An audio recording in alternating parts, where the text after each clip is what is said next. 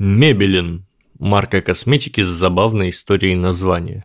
В 1913 году некий юноша Терри Уильямс увидел, что его сестренка Мейбл подкрашивает ресницы смесью угольной пыли и вазелина – а уже через пару лет он придумал тушь для ресниц из сажи и вазелина и назвал ее Мэйбелин, то есть просто соединил имя своей сестры с вазелином. Слово «вазелин», кстати, тоже искусственное. Когда английский химик Берт Чесбро в конце 19 века впервые получил вазелин, он назвал его э, нефтяным желе. Но чуть позже отдумался, взял немецкое слово «вассер» – вода, греческое «элайон» – оливковое масло и соединил их.